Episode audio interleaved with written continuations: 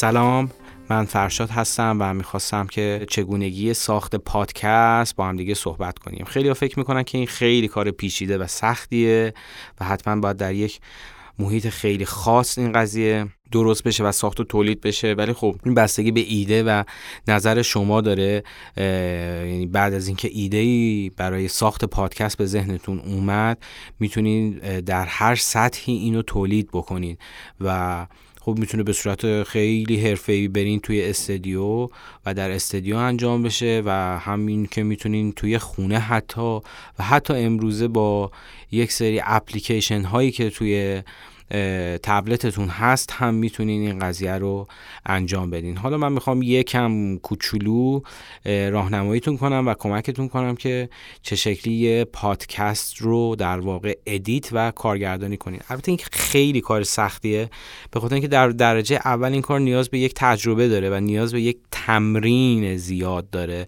و نیاز به این داره که پادکست رو بشناسین که قالب یک پادکست چه شکلیه و به چه چیزهایی نیاز داره و چطوری می‌تونه که اون سر و شکل خیلی حرفه‌ای رو به خودش بده. یه بخشش خب اون استراکچر کارتونه که باید ببینیم که می‌خواد به چه صورت پیش بره جلو و استانداردش چه شکلیه.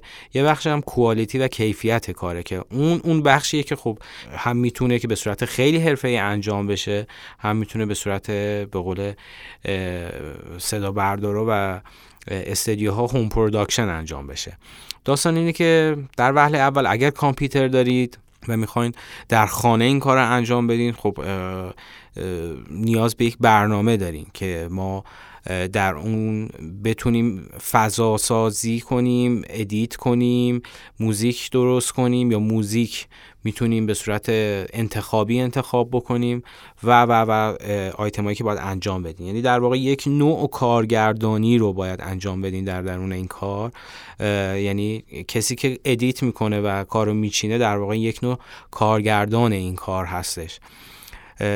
ما این برنامه که داریم خب خیلی زیادن. یعنی برنامه های بسیار قوی و قدرتمندی امروز هستن که می‌تونیم باشون استفاده کنیم ازشون استفاده کنیم که ما به اونا DAW یا digital audio workstation میگیم. یعنی یک جایی که ما می‌تونیم این edit رو انجام بدیم. حالا در ایران چند تا نرم که خیلی معروفه.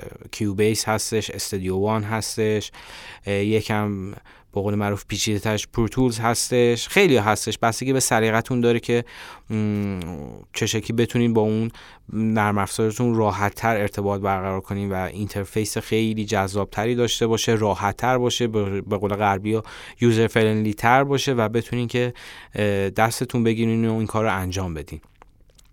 بعد از اینکه برنامهتون رو انتخاب کردین نیاز به یک آرم دارین که این آرم نشان دهنده اون برنامه رادیوییتون هستش. بعد از اون خب موزیکه. موزیک می‌تونه به صورت اورجینال باشه و اگر این موزیک اورجینال رو خب بتونین به موزیسیانی بدین که واسهتون درست کنه و تجربه این کار داشته باشه خب کارتون طبیعتا حرفه‌ای تر میشه. اگر نه می‌تونین از یک موزیک انتخابی استفاده بکنین و اون رو به عنوان آرم برنامهتون داشته باشین که تو هر اپیزود شروع برنامه بعد از آرم موزیک انتخابتون واقعا به قول معروف بره.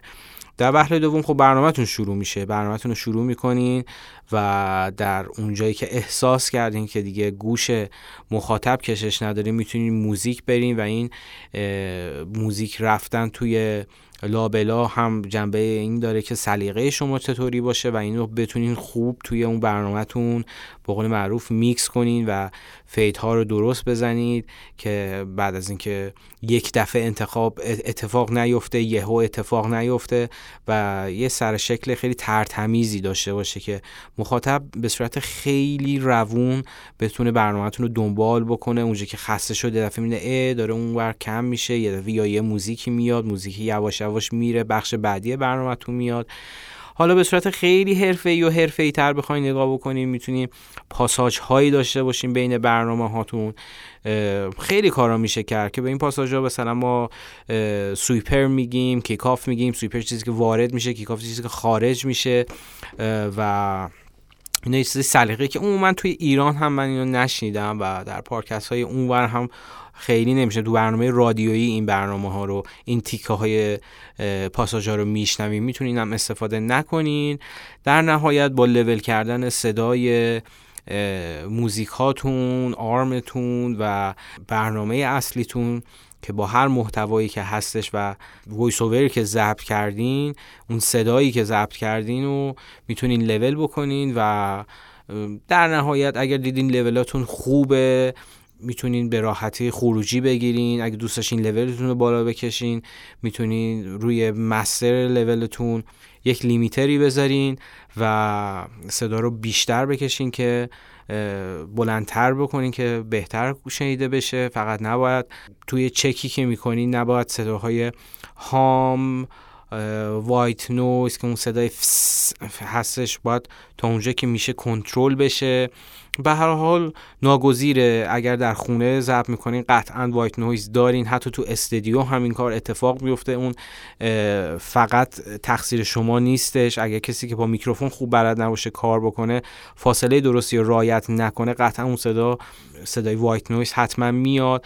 ولی crackle ی نداشته باشین. خش hum سموش اینا صداهایی هستن که با یه سرچ کوچولو توی گوگل می‌تونین نویز ها رو در بیارین و جلوگیری کنین و برای تمام این نویز ها هم plugin هایی هستن که می‌تونن این نویز ها رو کنترل کنن. پادکست شما رو به یه سرشکلی بدن.